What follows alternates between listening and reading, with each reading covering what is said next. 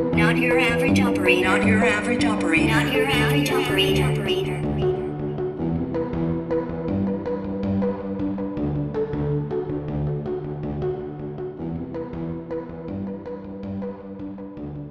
Welcome back to another episode of Not Your Average Operator with me, Paul Mellon McFadden. Sitting here with my two lads. How you doing there, uh, Tio? I'm doing pretty good, man. Can You need to go get some coffee. You seem tired. Mate, I need coffee. I was good to go yesterday, though. Yeah. Sitting here with Mike. Uh, two of us, Yeah. two of the three, and there goes we're here. And someone, I'm not sure what the technical term is, but it rhymes with fucked it away. Um, I'm pretty sure that a third person was doing man shit. Man, shit. It's, it, it, it sounds like you messed up your microwave and your whole thing, and you were trying to figure out the difference between 220 and 110, and you you come off like you're some type of engineering, rocket science, or you know whatever, and you're like, I figured it out. I plugged it into another outlet after I fucked the show away. That's what I heard. For the listeners, we we had a date and we got together, and there's only two out of three here. and there was a suntan one was missing. Slowpoke Rodriguez struck again. Yeah. I was just basically rewiring my uh, microwave oven stack. No big deal. It's what I do as a hobby, and it just time got away from me. Uh, it's good. How you, Mike? Uh, I'm doing pretty good. I uh, obviously last weekend, oh, last week was Thanksgiving and got to go home and had a really nice time. Uh, I graduated from my course and that is pretty good. So I'm pretty, feels great not to have homework and assignments and I actually have some free time to myself. Um, got in some deer hunting up in north northwest Pennsylvania and it was about 10 degrees and snow. There's some good stuff. Didn't get a deer though that's hunting, but uh, they were bedded down and they're pretty thick. So uh, maybe next year. But um, yeah, and and took some time sitting out in that uh, tree stand to do some uh, some uh, you know in-depth thinking and processing some things that were coming up. You know, when you're sitting in a tree stand and it's dead quiet for 12 hours from sun up till sundown, you have a lot of time to think and reflect on things. And uh, honestly, I made some changes in my life. And, uh, you know, it's through that assessment, which honestly is going to feed into our topic today, which maybe some people have heard, but uh, we're going to get into the OODA loop. I don't know if anybody heard of that, the OODA, the OODA loop, right? And we'll get into that. But overall, Mike's good. Yeah, good, mate. I mean, 12 hours, 12 hours stationary. If like if you if your mind's not working, then I think you need you need to seriously have a good old look at yourself. If you can sit there for 12 hours in silence and not have a few, you know, introspective thoughts and reflections, and I reckon that's a, I reckon that's a solid thing for any person to to do, to have some time out and you know, I mean, that's- meditate, whatever it is. I mean, that's what you pilots do, right? You, you act like you guys are actually engaged, and then you hit autopilot and you guys take a nap. You know, I mean, and then you get out. and Everybody applauds. You know, the people that clap w- when when you land. You know, it's that's that's for guys like you. We've you- told him I've too much, Raf. We've told him too I've much. We're gonna have to kill him. I've never understood the clapping. Never, not once. Even when the landings are good, I'm like, I don't like. I obviously people are uh, kind of afraid of turbulence. Um, and here's a public service announcement: the planes are fine. The plane is not going to come out of the air. Usually, what happens is the flight attendants get hurt. Um, you know, because they're pushing around that 300 pound cart that starts floating all over and usually crushes them. That's usually the injuries I've seen flying for the airline. So Crushes them. start You've seen them crushed.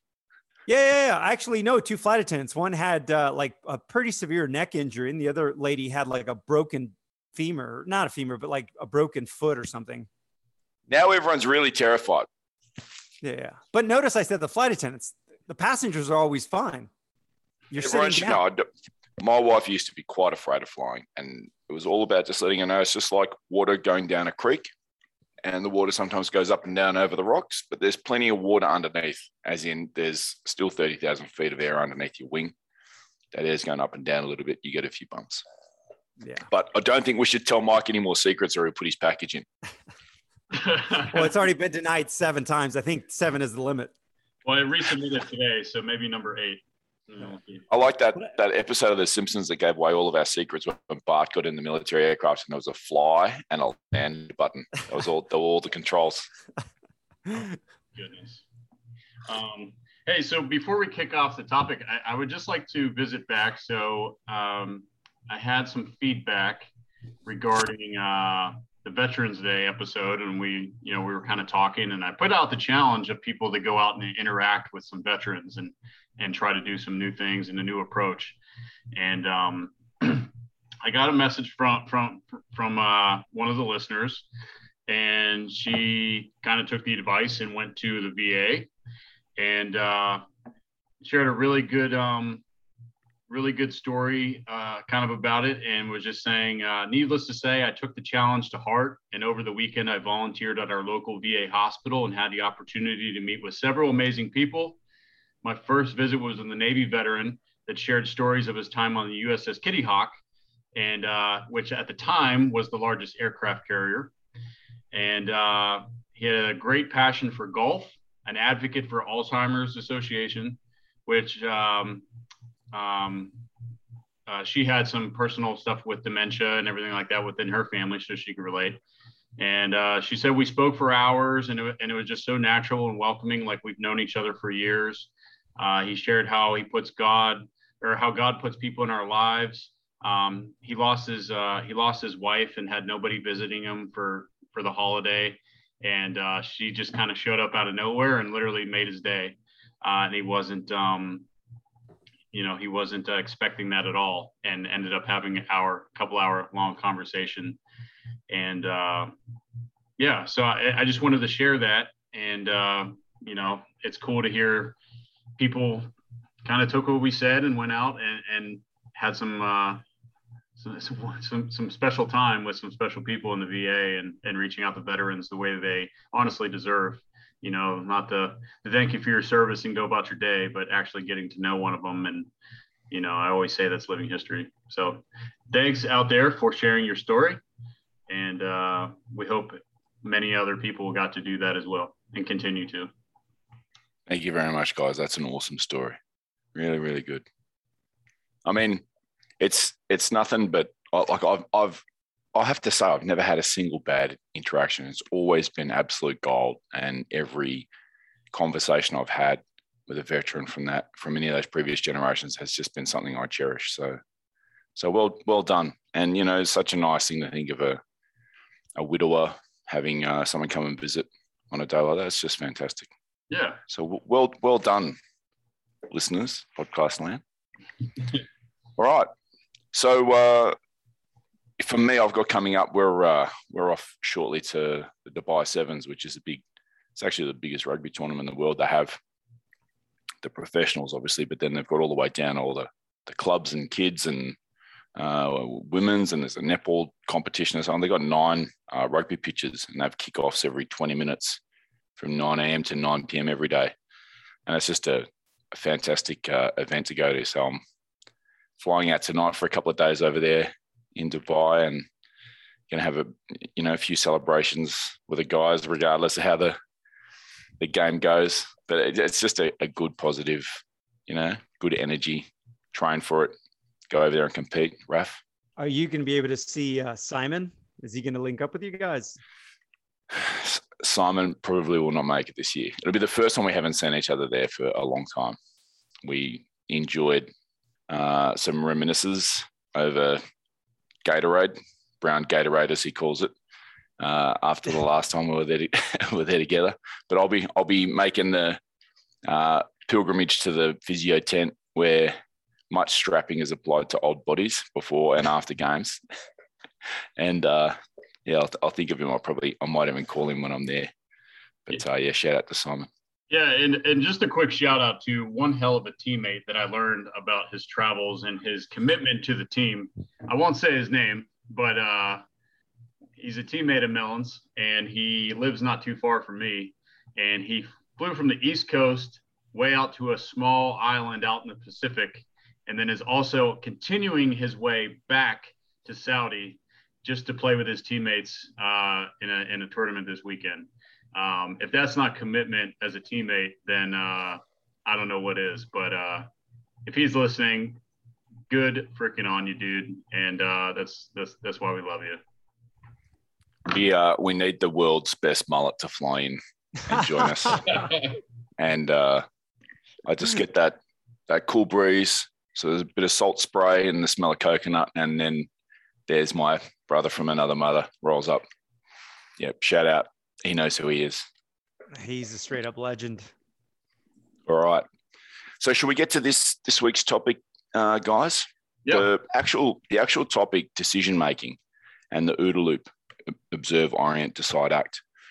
This all came out of uh, a short slideshow presentation done by uh, US Air Force Colonel John Boyd.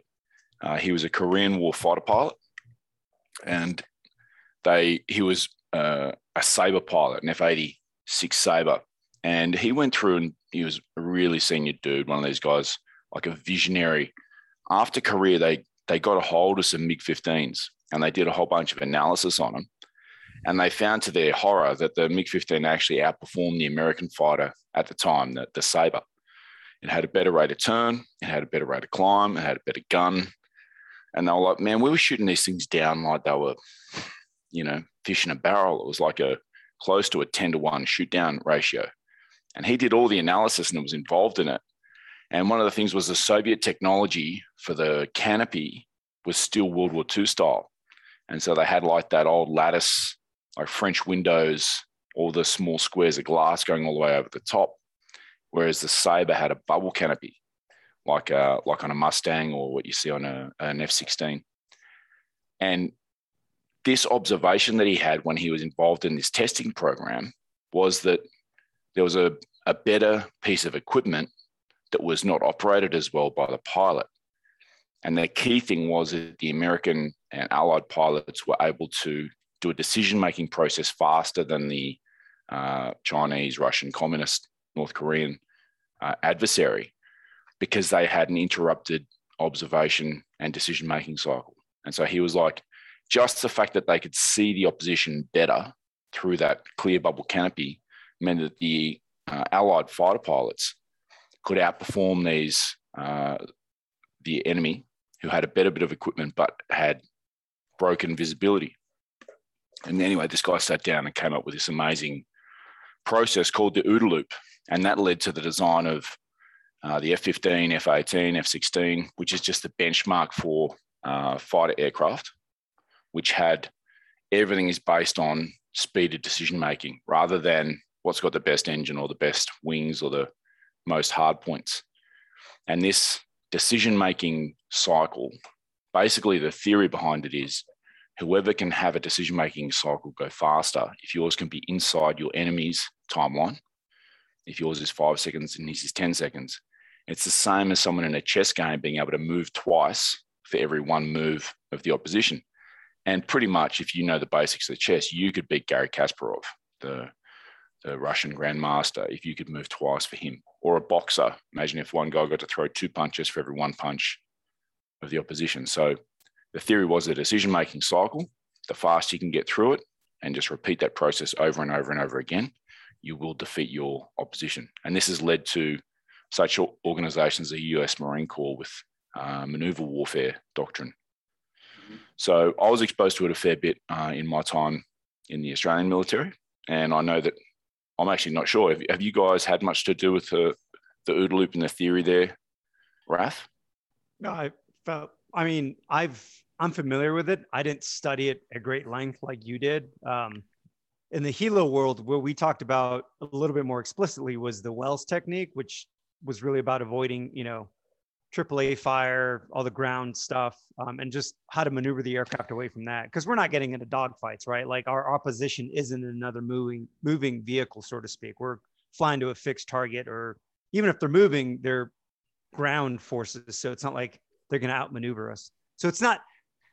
Again, i I've heard it. I've more than a handful of times throughout my career, but it's not something that we would that I would study at great detail, right? Because my threats were usually coming from the ground. Yeah. How about you there, Mike? Yes, uh, extensively, actually. Uh, so over at the OODA loop came out a couple years ago within our uh, just kind of like what you said, but mainly like the uh, land warfare uh, portion of, of training and, and, getting into that. And, um, you know, we, our whole thing is move, shoot, and communicate and be able to do all three fluently while, while we're, we're running, you know, especially at night on night vision with live fire going off and all kinds of stuff and making very fast decisions. Um, it, it, came out all the history that you explained and everything. Um, we picked it up kind of from the Marine Corps, and uh, yeah, it's it's become kind of a staple uh, within how uh, leadership. Well, not just leadership, but everybody can go ahead and, and utilize uh, OODA loop. Um, you know, like you said, uh, just looking at observe, orient, decide, and act. Uh, for for us, it's you know it can be a tactical thing like observe the battlefield, orient yourself properly on the battlefield, right to the threat or the enemy or whatever you're trying to do. Make a decision, right? That's probably the biggest one. You know, a bad decision, ma- making a decision and being bad is is making you know it, oh god, I messed it up. Making a bad decision quickly is better than not making a decision at all and sitting still. 100%. Okay, there, I got it out.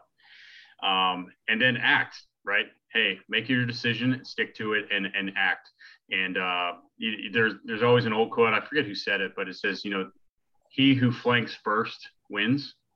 I know that's old school, you know, whatever, but the principle of it still stands. Um, and uh, you know, for us, speed speed is absolutely everything because we're so small in what we do.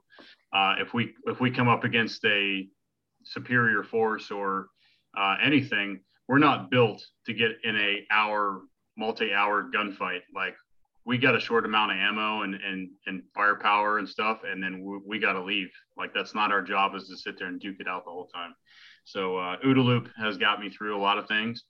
Um, definitely probably on my one deployment where i was working with uh, multinational forces uh, special operations forces and everybody was you know not enough chief or too many chiefs, not enough Indians, and it was just kind of like, hey, we can't sit here and have this debate. We can't sit here like out on the X, and uh, and it was just kind of popped in my head. I remember I was like, man, OODA loop, like, hey, let's move. We need to we need to take this place and, and get it knocked out. And it was just kind of following it, man. And it it was it, it became like second nature for a while if you put it into your mission planning and your daily uh, approach to how you're doing it is just constantly do it um, and it can carry over into personal life too, which I'm sure we all have examples of.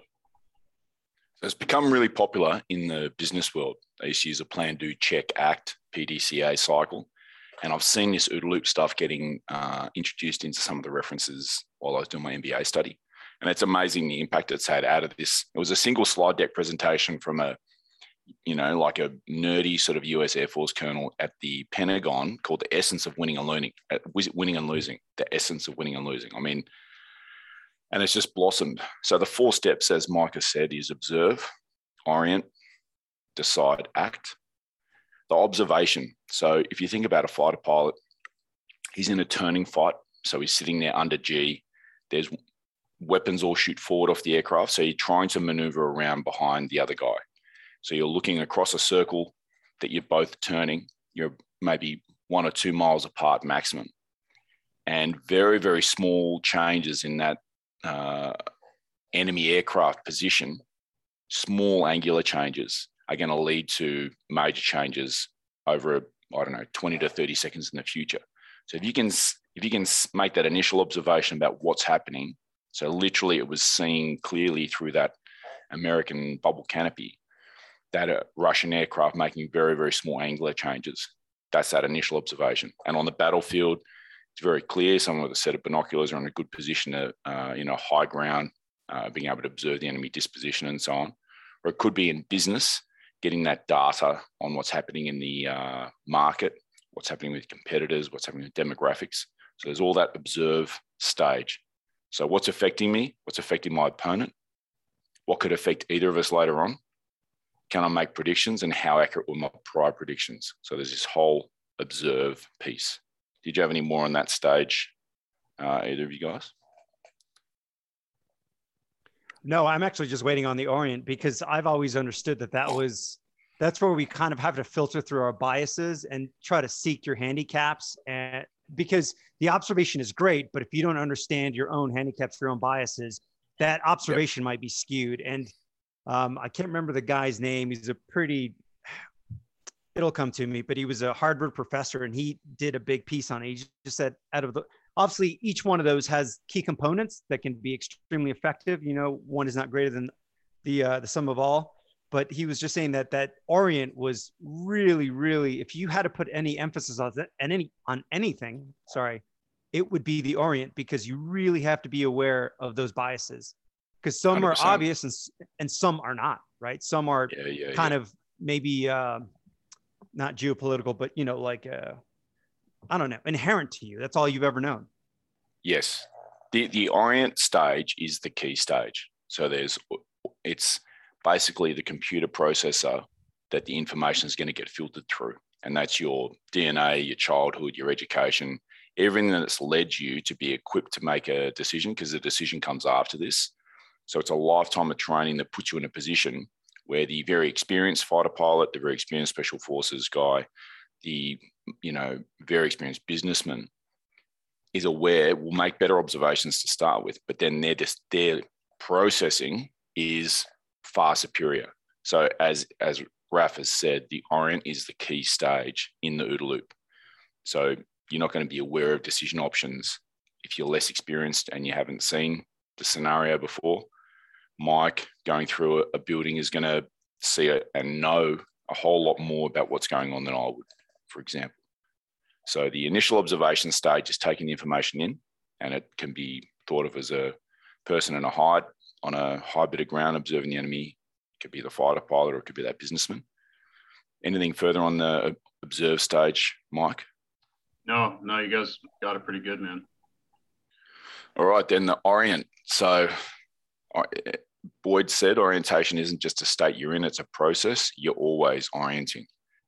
So this is connecting yourself with reality, seeing the world as it is, and trying to get, as Raf was saying, free from your uh, cognitive biases and shortcuts. So your cultural traditions, your genetic heritage, your ability to analyze and synthesize, and then the influx of new information. So this is the key to the whole step. So did you want to um, open this one up a bit there, Raf? Well, I mean, I, I could, sorry, I thought you were going to say something more. Um, so I'm just trying to gather my thoughts here, but um, yeah, really just trying to give like an anecdotal personal story where, and I was, this is kind of boring. It's almost very benign, but it's something you talk about, a, you know, how especially Mike referred to the fact that the OODA loop is something that he continually uses constantly. And the truth is I kind of do it too. And I'm sure you do, you do as well, Melon, when you're flying, you know, you're constantly especially as an aviator, as you're flying forward, you're always you're always observing, right? You're uh, but you're doing multiple things at one time. Uh, not let me retract that statement. Not at the same time. You're processing them in in a in a in a frequency, whether it's fast or slow, whatever is appropriate for you. But the point is, you're taking a ton of information, and out of that information, you're correlating some of that stuff together, and you're always, again, as far as the orient goes, it it's something that you're always considering the current state that you're in, whether it's emotion, whether it's fatigue, whether it's relationship. I mean, there's there's so many layers to it. And that's where kind of going back to what Mike talks about frequently, which is, you know, just having that self introspection and really getting to know yourself. I think that's where you're the most effective in that stage to really, really hone in on who you are. And then you'll truly understand the biases. And I think once you hash that out, it's not something you're going to do every time, but if you do that pretty frequently in the beginning, like you kind of like what you said, Melon, as you get uh, more senior, you get uh, you start mastering uh, whatever craft that it is that you're mastering. Um, that's already it's already inherent to that whole process, right? You're, you don't have to physically think about it anymore. And I and I caught myself as a young aviator always looking at, you know, again, Melon's going to make fun of me, but obviously I'm closer to the ground flying in helicopters. But I found myself a lot of times like looking at my airspeed indicator and looking outside to make sure that that motion parallax, the, the cues that I would normally see through my eyes were actually correlating with the airspeed that I was seeing. In the daytime, not that big of a deal. At night, you better bet your ass. That's a pretty serious thing, right? Because what I do once I'm dropping guys off like Mike on the ground really has to do with my rate of approach into the X, quote unquote. Um, and that's where if you think you're not going as fast as you think you are, you're actually going faster that could be very catastrophic. I mean, now you're talking massive power changes that you don't have. I mean, it's just it can snowball pretty damn quickly on you, and so it's important to to to co- continually do that. So kind of like what Boyd said, it's a process. It's not a state. The way that I always uh, like, I think you've really described it well there, Raf. That the the observation is all the data coming in, and now it's the connecting the dot stage. And as you're saying, there's a whole for us when we're flying, there's a whole bunch of instruments there, and you you could let your eyes go across it. You could have your eyes stop on one instrument, or that you know there could be like a raster, a, a, an inexperienced person seeing those same gauges is not going to take the information in, or might just see one bit of information. So it's that processing step of being able to connect those dots. And I think you've you've touched on. I know we hear Mike talk about this a lot. That self awareness step is definitely in that area where you're moving into that mastery stage. So you're aware of your, your own fatigue, you're aware of your own distractions and limitations and your mental and emotional state. And you know how that's going to affect your decision making. And then you can, you know, zero those things out and hopefully get into a more uh, appropriate decision. And I just would like to add one more thing. And if you're in an environment where you're dealing where it's not just a one person operation, right? So pilots, depending on your cockpit size, it's yourself or a couple of other people. Maybe it's a, a it's a bigger crew like a C-17 or you know, well, actually most cockpits are two pilots now. But you know, back when you had an engineer, two engineers, I know there's still a lot of Russian aircraft that function that way. Or even Mike, who's got you know a small team, whether it's a couple guys or you're talking an entire platoon or company size, whatever you guys have. But the point is, what I'm alluding to is that um, that Orient should also encompass the individuals that you're surrounded by, because hopefully you're in an environment where you know the individuals and you know strengths and weaknesses, or you know that you know if you know them enough, you might know that you know your buddy Bobby or whatever just isn't having a good day. Maybe got in a massive fight with his wife or whatever. There's a million scenarios, but the point is, those are actually those are things I would not overlook. I would absolutely consider them when that individual is giving me a piece of information and you know because if he's off i'm like oh i understand what his brain is somewhere else you know and i can i can take that into account as i'm making my final calculations it's just something to think about. There's so much data and there's you know but i'd like to allude back to what mike said. You know it's better to be wrong and and kind of move swiftly so that you have time to recover on the backside versus like you're waiting you're eating up all that time trying to make that decision. And then finally there is no time. So if you did get the wrong decision you might not have time to recover. Yeah 100% so this is just remember this is a, a, a competition. This is winning and losing. So this is not just you know a maths problem that you want to just work through in slow time or an engineering solution that you need to just work your way through it in sequence this is there's an opposition involved and so they're going to be doing and they might not know it but they're going to be doing an OODA loop on you at the same time so this orient step can be considered, you know, just before you jump into a decision, this is the step before that. So this is when you're experienced and you have skill and expertise in something. It's a little pause, and if you can, you know, you you're more uh, experienced and you have more training and skill, it gets shorter. However, it's just not the jumping in that perhaps an inexperienced or younger person might do in a situation. Mike, what are your uh, I know you've you've done a lot of this stuff. So your insights or help for people when they're thinking about the orient stage, which I always found this was the key, as Raf said, and it was the hardest part to understand. Yeah. So uh, I'll, I'll, relate it to a tactical decision first, right? So orienting yourself on the battlefield, which means, you know, uh, if I have multiple fire teams out and I'm against an enemy, you can position yourself in a certain formation, whether it's like a, a wedge or setting up a, a, flank, or maybe you're setting up for an ambush. You're orienting yourself to best receive the threat or to attack the threat, right? Now that's a physical thing. That's that's maneuvering of forces, but at the same time, just throughout an operation or anything else, the, the OODA loop, you know, as you guys alluded to, is also a mental thing. Like I need to constantly assess myself and what I'm going through, whether it's stress, confusion, maybe I'm exhausted, maybe I haven't eaten in, in a few days. Like all those factors come into play. So it's kind of like you have to do an OODA loop of the physical world, an OODA loop of your mental state, and an OODA loop of like your emotional state, uh, all at once, right? Um, I know it's a lot to kind of think about that, but when you're in those situations, like I said, the whole thing is like the move, shoot, and communicate, right? And I need to do those three fluently. So I have to be able to, you know, I have to be moving and go orient myself the right direction. I have to think about what I'm going to say, why I'm going to say it, how to how to say it, so everybody gets it up. Right. And then I have to act, which is the shoot. So I, I kind of relate move, shoot, communicate to the OODA loop process and they feed into one another. Um, so, you know, looking at a tactical situation, but also too, it's just, you know, being in a room, um, could be with, you know, like I said, the international special forces that I've worked with and being in a room, there's a lot of awkwardness and, Hey, uh, we don't want to do it that way. And we do it this way, whatever. Um, you can use the same stuff in that, in that type of setting, right? An office setting, professional setting, you know, whatever, uh, business setting. And it's just kind of, hey, read the room, orientate yourself, right, for what you want to have, like what's your end state. Hey, I got to orient myself and observe. Hey, what, what's the room doing? How are they re- receiving me? You know, all that. And then make a decision. Hey, I'm going to say this. I'm going to do this. I'm going to push out this course of action, right? And then do it, right? That's the, I've had many instances where I've gotten through all three, the first three, and then I get scared shitless and I can't act out of fear.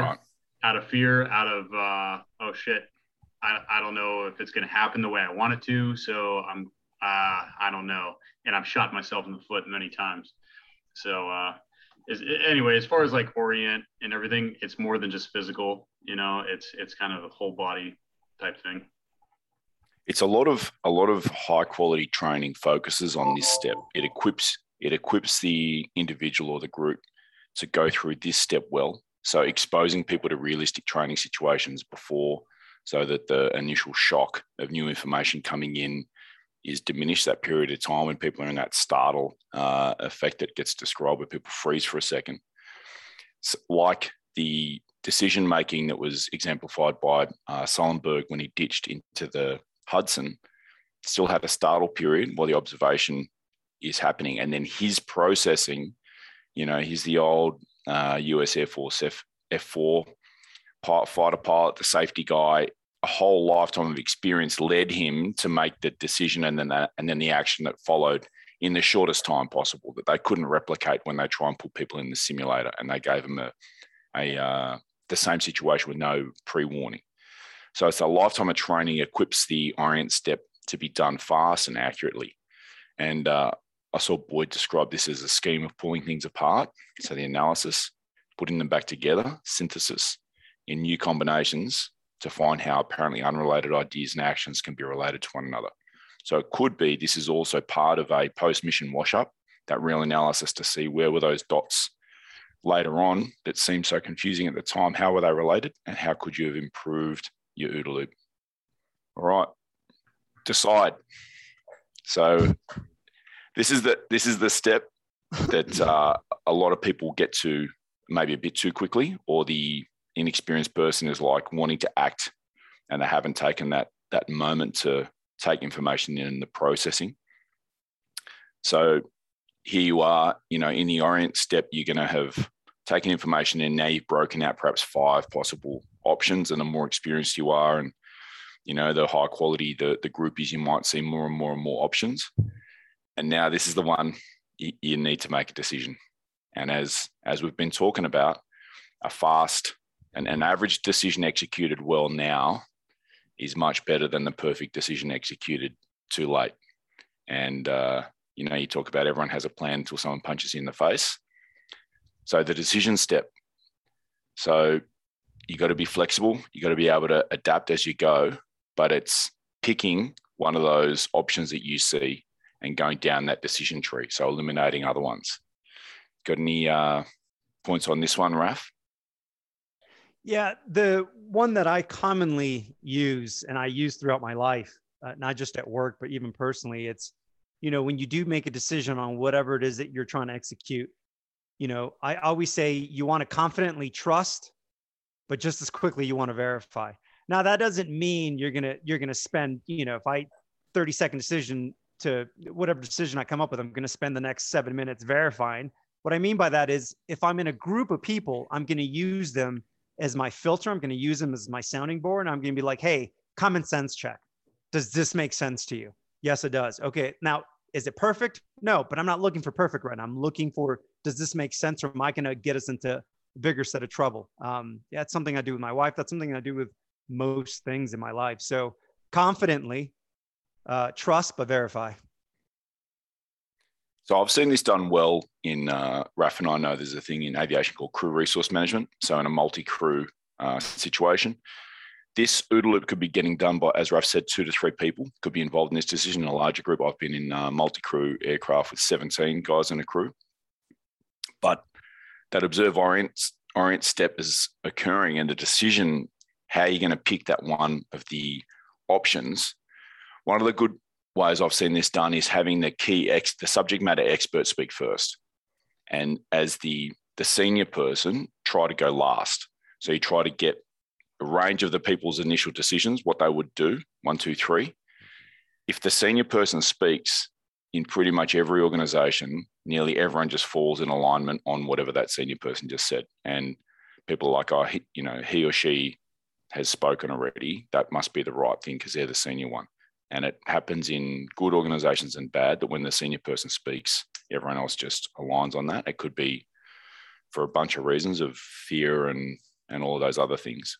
But I've seen this done well. Get the subject matter expert to speak first, and they might give a bit of the why can come out at that step, and then, but make sure you're getting the other dissenting views. And this is part of a process where you, through training, you're encouraging people to speak up when they've got that. Hey, have you considered this thing? Like Raf uh, told us about last time, where he showed the uh, test pilot uh, aircraft captain by drooping the rotors there was missing information. That's that step. So make sure you're getting all the information. And then the decision maker, the aircraft captain, the team leader, the platoon sergeant, whatever it is, the business team uh, leader, you know, you've taken all the information and now decide. How about you, Mike? Have you got any uh, tips or how you've seen this step taught well?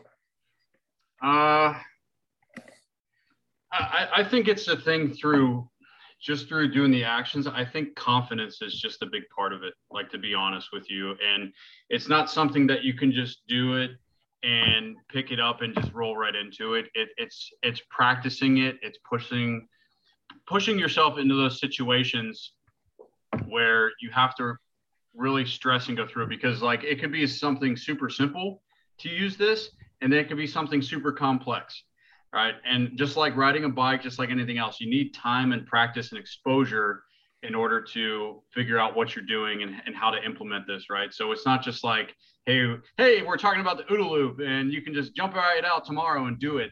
it, it it's a lot of defining the, each level and, and kind of where you're at and what you're able to handle, right? We talked about it.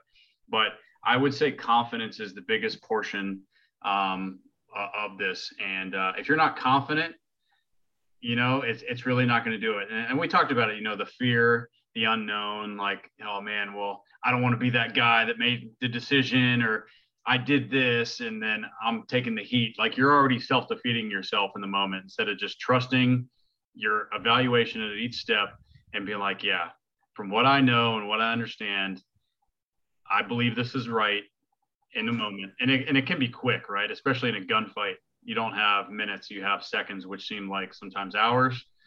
But it's just like, yeah, I need to make a decision and I'm confident for what I know because I'm confident in my training, I'm confident in my exposure that I've been through, and I can proceed through it.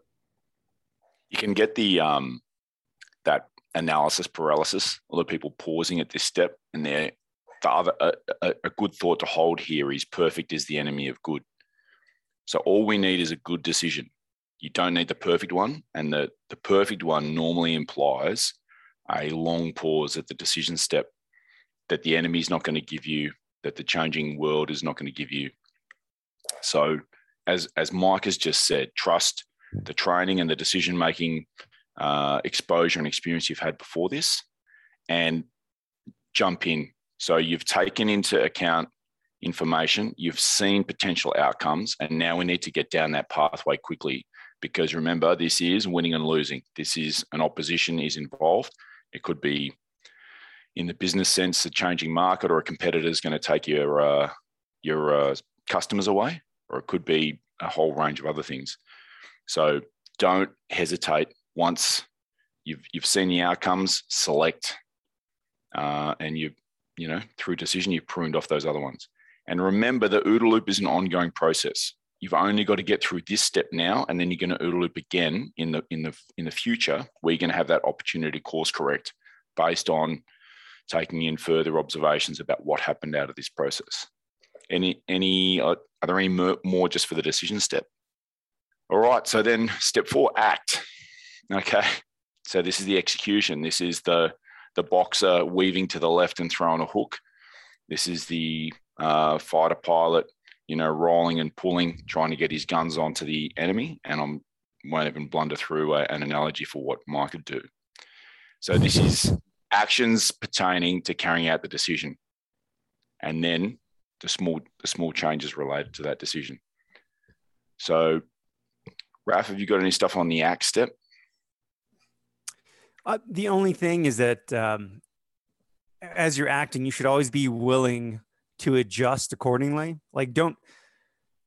It's okay to make mistakes, and this this is tough. Listen, this is this is going to take a lifetime to try to like get right. But the point I'm trying to get to is that, you know, after you act or while you're acting, it's okay to maybe change course a couple degrees or just make small corrections. You know I mean like don't don't just because you pick the course and even if you see catastrophic failure coming your way, don't stick to it because you're like, well, it's what I decided. It's it's the act I'm gonna do. Like, you know, leave that one percent margin of error to be like, hey, I might have got this wrong, so I might you know steer away and pull, you know, like you said, pull away a couple degrees just to avoid whatever mistake is coming at me. But um, yeah, I, again, that's a lifetime of training. I mean, I and I'm sure even as a master at something, you're probably still can make those mistakes.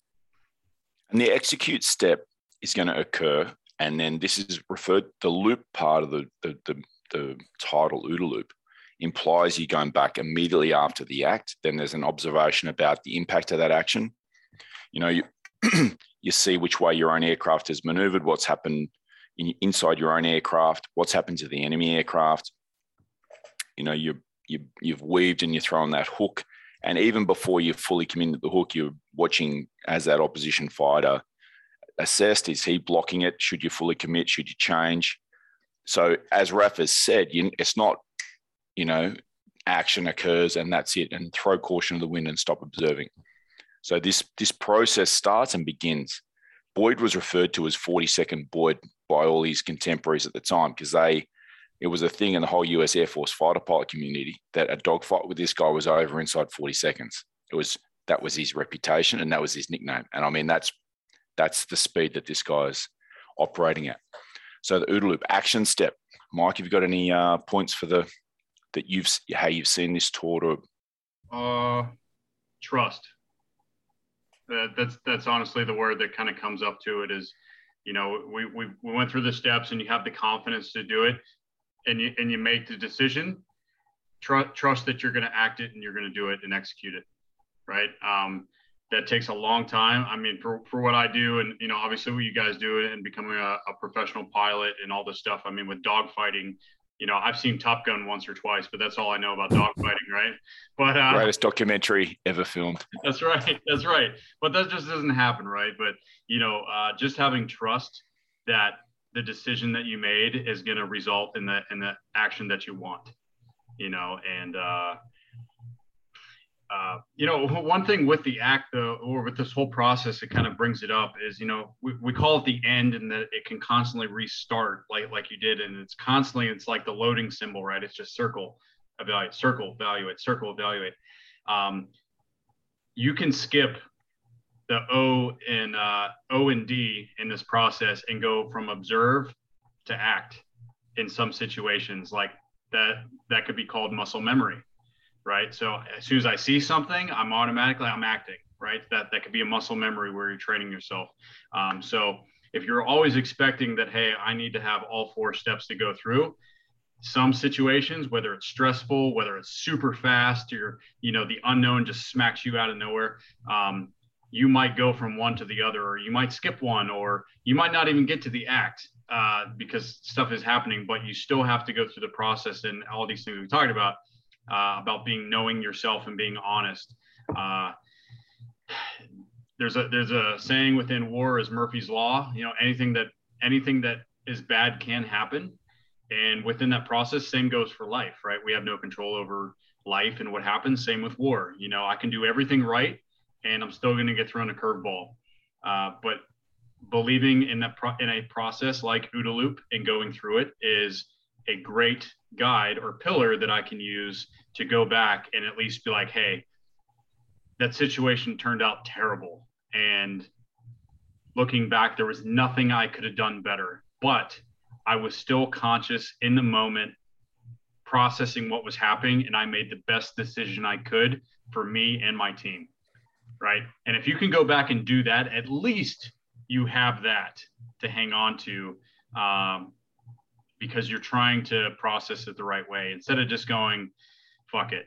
You know what I mean? Like, I mean, honestly, there's a lot of those people out there where they get nuts and they're just like, well, it's over. And they just, they just quit. Um, you could tell a lot about a person when you hear that, you know? And like, I, I think if you were to think of, say, a boxing analogy, someone like Floyd Mayweather, and you could talk about the OODA loop that he's doing in a fight. I think his training and his decades of experience lead him to do, you know, it looks like that counter punch is just there's been a, the slightest movement of the opposition's shoulder, and he's he's just let the left jab fly and drilled the guy in the chin. And I think that would be the same for you, Mike. That if you know you've you've trained to the step and you've got to the point where you trust your decision making process that orient decide so that you see an enemy moving and boom your your counter reactions is going out in a super fast way like i've seen uh, i've watched fighter pilots in simulators and you're like you're thinking how is this guy doing all of these things at once and it's all that uh, orient decide step is just rapid it's just collapsed down a fractions of a second training people to improve the decision making. I think the, the focus on that training to improve their orient step and then letting them in, increase the awareness of the number of decisions they can make.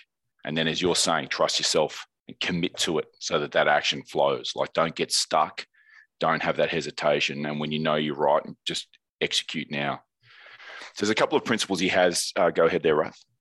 I was going to say, I think one of the underlying themes that I keep popping up here is and this is this is probably something that can be adapted to the to the business world is um, not just the military is always train for contingencies right don't wait until they happen and that's one of the things that the three of us are really really good at because that's all we've done in our entire military careers. Like we train for contingencies because you know when those things occur in our fields they can be extremely catastrophic and, and fatal. So in the business world i would i would advise hey man, don't wait till whatever it is that's catastrophic to your company or, or your little business unit you know don't wait till that happens. Like think about it and think about what the appropriate steps would be so that because then that's when you could use OODA loop a lot more effectively because you've already kind of have a, a, a framework so to speak that you've done through contingency contingency training.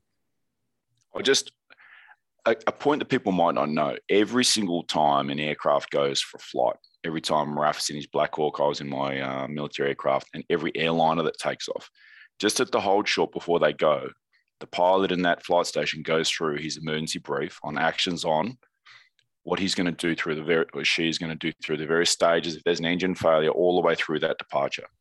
So they've done this, you know, when you're at Raf and my level experience, literally thousands of times, and we never skip that step of just. It's a very fast contingency refresh I say the same freaking words every single time.